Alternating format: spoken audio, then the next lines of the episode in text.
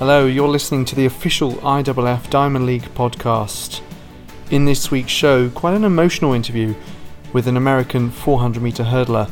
He's 35 years old, his nickname is Batman. He won the 2005 World Championships in Helsinki. He has an Olympic bronze medal from 2008 in Beijing. And he also has two relay titles from 2009 and 2011, the World Championships in Germany and South Korea a career of some longevity. These guys is young, probably a decade younger than me. They can't beat me. I ain't gonna let them. The man I'm talking about is Bershawn Jackson, who's been through a lot, including the death of his father, his grandmother, and his first coach. And he's been describing everything that he's been through that's made him the character and the athlete that he is today, and why he's still going, striving for more. You can hear all about Bershawn in this interview with Tom Byrne. I was a kid from the projects, which is a very, very poor area. And we used to be outside playing all day with our shoes off. And um, I was racing a kid down the street. And a coach that stayed next door to where we were living at, he said, man, you can run. He said, man, let me see you race my daughter. So that's the thing in Miami, you know, I race pole to pole, light pole to light pole, and I beat his daughter. So when I beat his daughter, he came to my dad, he's like, man, your son probably can run maybe we need to put him in track and field. And um, he took me out to a guy named Jesse Hope, which was, he had his own track and field program. And I never knew that that was my determining factor of my life. Um, for one, my parents couldn't afford it. Um, I ran for one year, and every year I run, I run the whole season, and then it was time to go to nationals. Anything about involving money, um, we didn't go like I, I couldn't make it. So um, the very next year come around and I run good all season because I, I love to run. I was very, very active. My dad wanted to find a way to put me in something and burn some of the energy off. And the very next year I ran again and it got close to nationals and I didn't show up. So my track coach like, man, this Bershawn Jackson kid come out here every year. He do really, really well. But when it's time for nationals or anything involving money, he just never show up. So he come to my house and he seen my situation. So, you know, I was a kid that lived in like a two bedroom with like 13 people. Um, you know, we made a way out of no way. Um, my grandma didn't really care about, you know, um, nice clothes and nice shoes. Only thing she really cared about is food in our mouth and clothing on our back, you know, and it was rough. You know, um, I remember having holes in my shoes and putting the cardboard boxes in for my socks wouldn't get wet. So you know, it's a life that you know I lived and it taught me how to survive. As I got older, you know, I was never that Sanya Richards Ross. Sanya was always good her whole life, or Allyson Felix. You know, I you was. Grew, you grew up knowing Sanya I grew up, yes, yeah. yes. So me and Sanya grew up in the same area. She's always been amazing, but me, I was always smaller than everyone else. So I think it was a developmental developmental thing, like genetics. You know, I was a late bloomer. So when I got to high school, my freshman year, I had started having hip pointers, and so you know what? I don't think track for me. I was really good in baseball. I was really good in football. And in Miami, baseball and football is like the thing to do besides mm-hmm. track and field. But my track coach, Jesse Hope, kept encouraging me, saying, "You can do this." Like you know, and he kept and he sponsored me. He paid for all my trips. Um, I didn't pay for not one trip once I turned 10 years old. And he seen something in me I didn't see in myself. So one day I was joking around when I was 12 years old, 13, joking around, and I jumped in the hurdles. I was a bad kid. You know, I was, I got in fights a lot. I um, very, I was very active, so to speak. So you weren't really academic at all. You wanted to just be outside, running around. Yes, I was pretty good academically. My only issue in school was playing, talking. I made good A's. I made all A's, you know, academic wise. But then when it came to um, when it came to behavior, I was just bad. Like just naughty. I was just naughty. I yeah, was yeah. the cheapest kid. So um, Jesse Hope kept saying, you know, stand track. You know, um, please, like, you know, I'm gonna help you out. He'll come pick me up and he'll take me, you know, to um, the park and we'll do extra stuff. And but by my junior year in high school, I was the man to beat. He already taught me the, the main components. He taught me work ethic. I had the work ethic. Yeah. he taught me character. I had the character, personality. Like he he taught me when you come race, because I started getting named Batman when I was 12 years old, and he said it's the Batman show. He already put in my head that people here to see me run. And I was a kid. I wasn't that good. I wasn't the man to just blow everybody out. But I ran a lot of desire. I ran a lot of courage, and I went out and I competed. My junior year, I was kicking butt. I don't know what happened between my sophomore to junior year, but it happened. So that's like 16, 17. Yes, Yeah. by 16, 17, it happened for me. Now, it's gonna go fast now. So when I turned 17, I dominated, and then I went to the um, Junior Olympics and I won it. And then the very next year, I made it to the World Juniors and got third. And then the very next year, I go to college, and then I dominate college. I PR every race. I make the world world championship team. Then I'm professional. So I, I got beat my whole career, and then it got to when I was 17, it just turned around for me. So I tell kids all the time, it's the journey we take. You know, it's, a, it's not a marathon, it's a sprint. I mean, it's not a sprint, it's a marathon. And track saved my life. Track gave me the opportunity to travel the world. The first in my family, nobody went to college with me, and I wanted different for me and my and my family, and I want to choose a different path. But it's like my whole life, I had to always defeat the odds. You know, I was low recruited in college. Said I was too short. They said I was too bad. I was never a bad kid. I was a product of my environment, and I knew if you take me out of that situation, I can be a different kid. You know, and no one gave me a chance. Even on the professional level, after I turned professional, and I trained so hard, I give it all I got every time I step on the track. Like that's, that's just who I am. I don't know no other way. And they say I was too short. They say 15 strides when to make it on the professional level. And we're in 2018, I'm still here. It's not a coincidence. Well, in an event that they call the Man Eater, you've just shown incredible longevity. What, what, Yes. what did you put that down to? Because when you do race, Mm-hmm. you, as you've already explained, you put everything into a race. And Yes. I look over your performances over the last, you know, your seasons over the last 10 years. Yeah. You're doing 200 straight, you're doing Yes. 200 hurdles straight, Yes. you're doing 800 meter races. Yes. You know, you do 4x4s, you've got quite a few world championship titles in the 4x4 alongside Yes. your individual four hurdles. How do you think you've been able to manage your body over such a long period of time, given the schedule that you kind of demand of it? You get out what you put in. And I'm a firm believer in that. And I, I, I'm a firm believer of, you know, taking care of your body. I'm a firm believer of, you know, going out and giving all you have. So at my event, it's one of the events where you have to be strong enough and fast enough to sustain your stride pattern throughout 10 hurdles. For me, I'm at disadvantage. You got um, Samba that's running 46.9. You know, and when I first came in the sport, you had Felix Sanchez running 47.2. And when I first came, my PB was 48, 48.2. So in order for me to be great and be the best, like my, my mindset is I want to be the best. So I got to train harder and harder and harder and harder. So in the fall, I don't take it for granted because I felt like the stronger that foundation, how you can build that skyscraper. That foundation is weak, it's gonna collapse.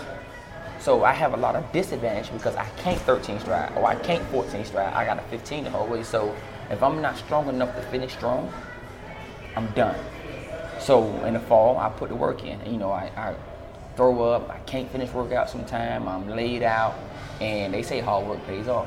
And every year, year after year, I never get complacent. When I win worlds, I still train like I never won nothing. I um, number one in the world. I still train like I never number one in the world. So I think over the years that helped me sustain a really good career. Um, Because we're not just talking about longevity. You know, when you got that world title in 5 Mm-hmm. Diamond League title in 10, Diamond League title in 2015 as well. You know, Mm-hmm. Yeah. you keep coming back every time. You maybe think, oh, this is yeah. it. Bershawn's best days are kind of been and gone. Yeah. You just appear again and just have another stellar season. 2012, let's go back to 2012. One of the most amazing seasons of my career. And I go open up 48-2. Best season opener ever. And I um, go to the Olympic trials and just know make the team. I booked all my family flights and everything. And um, just for everything would be so expensive because I just knew I put the work in. And um, get to the finals, jog the semis. jog 48-6, feel good. And get to the finals and disaster strikes. Angelo Taylor crashed my eighth hurdle. He didn't do it intentionally, but he was tired. He went out bad out, of hill, and he was tiring out coming around the turn, and he hooked the hurdle and crashed mine. So as I come up on him, it just me and him in the front, it came back up on me. And when that hurdle came back up on me, it broke my momentum.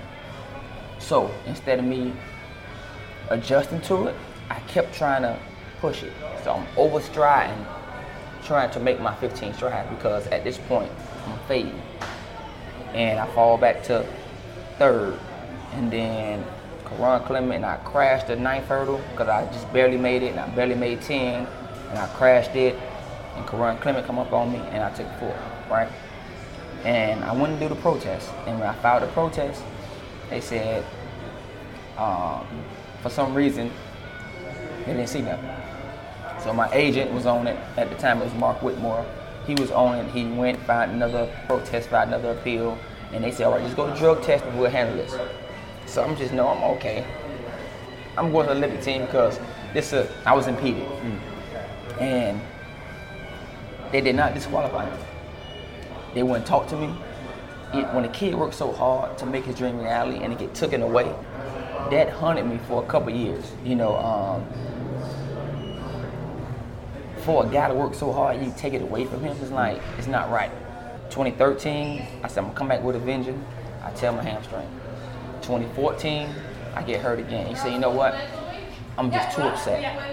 Let me just not think about what happened in 2012 because I felt like that was my defining moment of my career. You know, 20, 20 2008, I should have won. I blew it. It's my first one I choked. You got bronze? I got bronze. But I, I choked. That's the only race in my career that I choked. I choked because I was just overwhelmed. I was nervous. I had so many emotions going on. It's like, oh my God, I'm here. I got the whole city of Miami saying, Batman, do it for us. You can do it. It's like, ah. You know, and I choked. I went out too slow and I came and I had so much energy left, but it was too late. I blew it. 2012 was like, okay, I got this. And then this happened. But 2015 come around, I said, you know what? I told my coach, I'm sorry. You know what? I'm gonna train like I supposed to. But I still was training good. I still made the team. 2013, I ran 50.01. My season best going into U.S. trials. Ran 48 flat, made the team. Just pull it out of there. Ah, I got it. Then I get to Moscow and pulled my hamstring, second round. I felt good in warm up. As soon as I ran, pow, it's gone. Second round, out.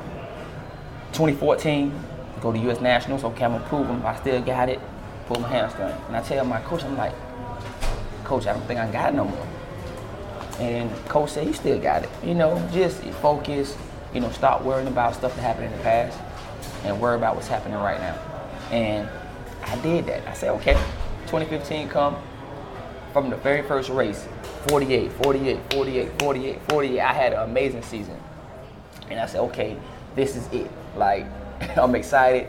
My dad surprises me and come out to to um, China. My dad and my stepmom and my sister, they came out because, you know, support matters. And, you know, I get support from far away, but I never get that internal support, which you need. It's always good to look up in the stands and see somebody give you the thumbs up or telling you, I love you no matter what. And in 2015, before practice, uh, we're doing practice. We're doing like block starts. We're doing block starts, and I felt like I dehydrated. Like when you out there as an athlete, you don't really know. Okay, your mind don't say drink water, but kept having cotton throat. Like you know how you you spit and your throat so dry it's cotton, and I had cotton throat. I didn't think nothing of it, and I was doing block starts, and my right hamstring cramped up. Damn. So it cramped up. So I go to my coach and I stop. And everybody the track watching, so I walked off really, really calm. And they doing treatment around the clock, and I got one day before the first round. People understand. I don't never say, okay, I don't make excuses. You would never see an article say, oh, Batman said he didn't win because his hamstring. No, I just lost because I lost. And but people look at it, and their perception is, damn, Batman a choke artist. He don't got it. not knowing running a bum hamstring. It was wrapped up to couldn't get wrapped up no more. But so it gets worse. So I got so many points ahead because I won every Diamond League. Go to Diamond League finals, and I win the Diamond League finals, of course. And I go home and I get a phone call. So I was with my dad, me, Sanya Richards Ross, my dad, Sanya's coach. We all went to the Great Wall of China. We all went to, you know, see all the stuff in, in China. And my dad go home. I get a call. Your dad irresponsible.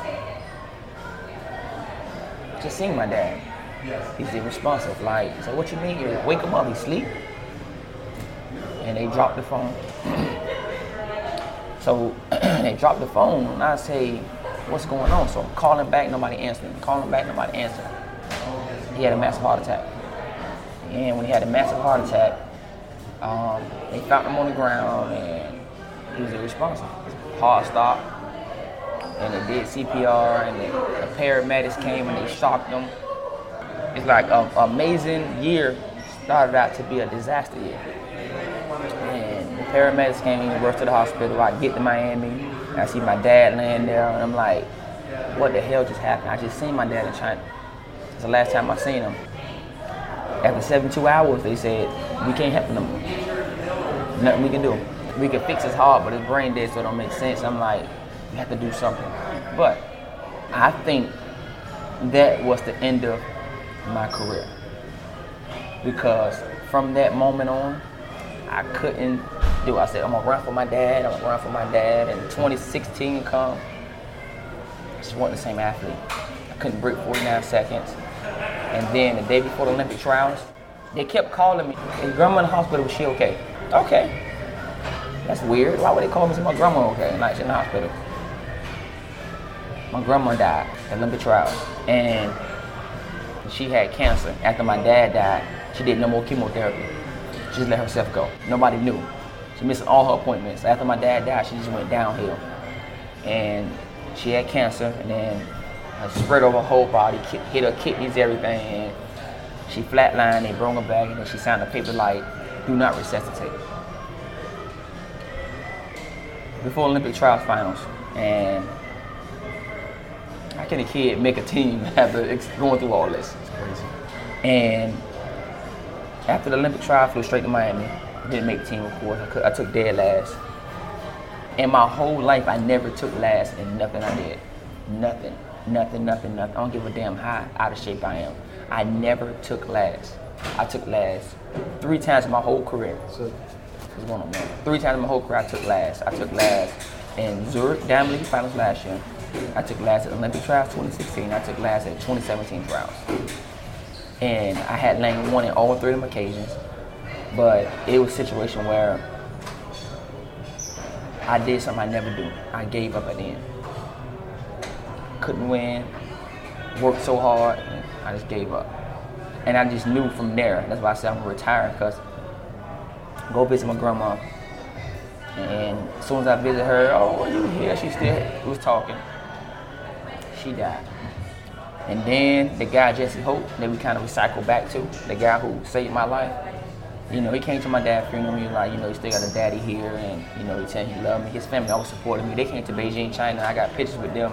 You know, he, him and his wife and his son, they flew to see me in the Olympics. And the best dream in the world, I mean, the best gift, is someone to invest their heart into you, pour their heart into you, and then you succeed and they watch you run in the Olympics. Like it started out developmental, and then from developmental it goes to the Olympic Games.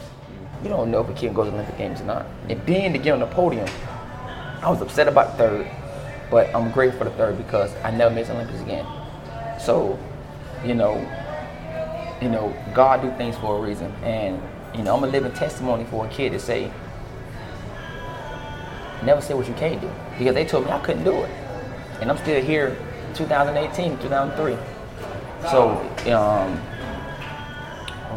after Beijing, so coach came to Beijing, kind of flashback, and he had a stroke, mild stroke, and when he had the stroke, he still had his mind a little bit, and I go see him, and I had that. So a week later, I had the Hall of Fame, the Hall of Fame ceremony where I got inducted to the NCAA Hall of Fame. So my coach said, I want to come with you. So I bring my coach with me to the Hall of Fame thing. He was still a little sick from the stroke, but it was a mild stroke. I get a call in the living room a month later. Coach O dead. He fell on the side of the house, and when he fell on the side of the house, um, he passed out. I guess it was hot. He passed out, and he flatlined. And when he flatlined, the wife panicked. When she panicked, she ran for help, and the whole time he was on the ground flatline. So when they came, they couldn't get a heartbeat no more. He, so he died. So 2017, when I knew wasn't gonna be the best year because he died early 2017. So these things are kind of like stacked up at the back end Oh, of your oh, career man. that just Yes. really taken an emotional toll after a physical toll that's kind of gone on so long. So it happened at the la- latter part of my career. So it's like still training good. Still killing workouts. I know I'm still fast. But I got all this stuff happening. You know, I can remember Felix Sanchez in the middle of his career. He lost his grandma and he struggled. And then he came back and won Olympic Games. It wasn't that he ain't have it no more. But people don't see what's going on off the track that affects us on the track. You know, they just see us on the track and like, oh, he washed up. Let's push him out to the side, to the birds. But, you know, and what disappointing for me is when I'm in a race, I race to compete. I will wait waitlisted for Doha. Then I got into Doha, I took second. I waitlisted for Oslo. I waitlisted for Stockholm. Not Stockholm, I'm sorry. Um, Rome. It's like I can't get in none of these meets, but when I'm in the meets, I'm winning. Then you put me in lane two, and I beat him. so, you know, it's one it's one of them things where you know, oh he don't got it no more. Oh he still got it. I still got it. Do you still feel, do you feel like you since you began in this sport, you've been proving yourself and you're still Yes. still proving yourself to this Yes, day? about- from the first time I stepped on the track, I've been proving myself. I got to prove myself constantly, over and over and over and over. And it's maybe because I came in the sport different. I brought a different swag to the sport. But what's my grat- my gratitude come from is when kids come to me and say, okay, because you, I wear headbands. You know, because of you, I I do 15 strides, or I go out hard, and I come home strong. Like I have changed the game. I changed the game. Like at first, people going out hard, 13 all around the way. I changed the game because going out too hard and me coming home strong, you better get away from me. If you don't get away from me, I'm gonna pass you. You- You're not gonna win. So who cares if I keep have to prove? You know. Um, I just know when I said I was gonna retire and people came on my social media and they gave me so so many good words, over 300, 400 messages saying how much they love me and how much I brought to the sport. That's my joy, saying whoever thought a kid out the projects can come and be an impact in the track and field community. Do you ever think what your life might have become if that coach hadn't lived on your road and seen you sprinting that day? I'd probably be dead. I'd probably be dead, I'd probably be in jail. Probably be bro. That coach saved my life. That coach saved my life. Like that coach installed so much in me. Because even when I came on a professional scene, I I still had a little bit doubts in my mind that I might not make it long term in this sport. He was always there telling me, you can do it. This is designed for you. This the Batman show. He always says it's the Batman show. So, thanks to this guy, I'm the man I am today. Also, my parents. I can't. I can't discredit my parents. And my parents, you know, of course, you know, went to hell and back for me, and also my grandma. But Jesse Hope was the reason I'm a professional track and field athlete. And he's the reason I can sit here and tell my testimony on what I've been through in my life and what I over, what I overcame and, and, and what I achieved. He's the reason. You know, and I'm gonna continue to prove to people that I still can do this. Whether they like it or not. My my opponents don't like it because they know I'm about to bring it to them. You know? You've got kids of your own now.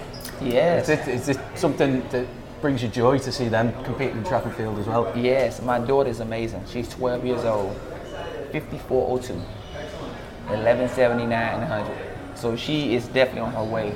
And my um, eight-year-old daughter, she's a 107 400 runner. Then my baby boy is six years old, Bershawn Jackson Jr. But you know, The little Batman. little Batman. You call him Robin. but what I teach my kids is um, how to be resilient, not just on the track, off the track. Education, and then we can work on sports. I don't really train my kids hard. I teach my kids work ethic and character. Character and work ethic and how to compete is the main components of being a professional athlete. Because everybody's good at some point. Everybody's good. So what's going to separate you is work ethic. I can show you reports that uh, when I first went 47-6, and they said Bershawn Jackson would not sustain a long professional career. Who the hell writes that about a, a, a 19 year old kid, 20 year old kid? I was 20 at the time. That they wrote in the article. And then I won worlds and they say, okay, and it was right about this one. And it was right because of me. Is all, it was luck. Luck. I went 47-3 a couple times in my career. I didn't go 47-3 one time. I ran 47-3 a couple times in my career. I ran a lot of 47-4, a lot of 47-5, a lot of 47-6. I don't went 47s. So a fluke is you run 47-3 one time and never see it again. Oh, you backed it up. Oh, I backed it up plenty of times. Yes, yes. A lot of my downfalls too was I'm an overachiever. I want to win so bad, and I overtrain sometimes. Sometimes I train too hard. Sometimes I need to just back off, and I pull my damn hamstring because I want it so bad. And I'm guilty of that. But I know when I have my kids and when I become a coach, I know. See, I go through these things not for me. I go through these things to teach the next person what not to do. So, you know, overall, man, it's been a great journey, a great ride. I, I embrace every moment. I don't take nothing for granted. I go to every meet direct and say, I thank you for the opportunity. Because these people don't want to go in the lanes no more. These guys is young, and these guys is probably a decade younger than me. they can't beat me. I ain't gonna let them. So that, that's, the, that's the name of the game. You know, having somebody on the track that's gonna compete and put on the show. All about. Bershawn Jackson, the American 400 meter hurdler and uh, three times world champion, made of some tough stuff, going through the death of his father and his grandmother and his first coach, all at key times in his career. But uh, 13 years since he won the title in Helsinki, still going and on the Diamond League circuit. Great to see. Well, the road to the final returns on the 18th of August in Birmingham. Until then, keep up to date with what's happening on the Diamond League YouTube channel and on social media as well. And if you've missed any of these episodes of the podcast, by all means, go back and listen on SoundCloud and iTunes. Thank you for joining me, Alex Seftel, for this episode, though. And uh, until next time, goodbye.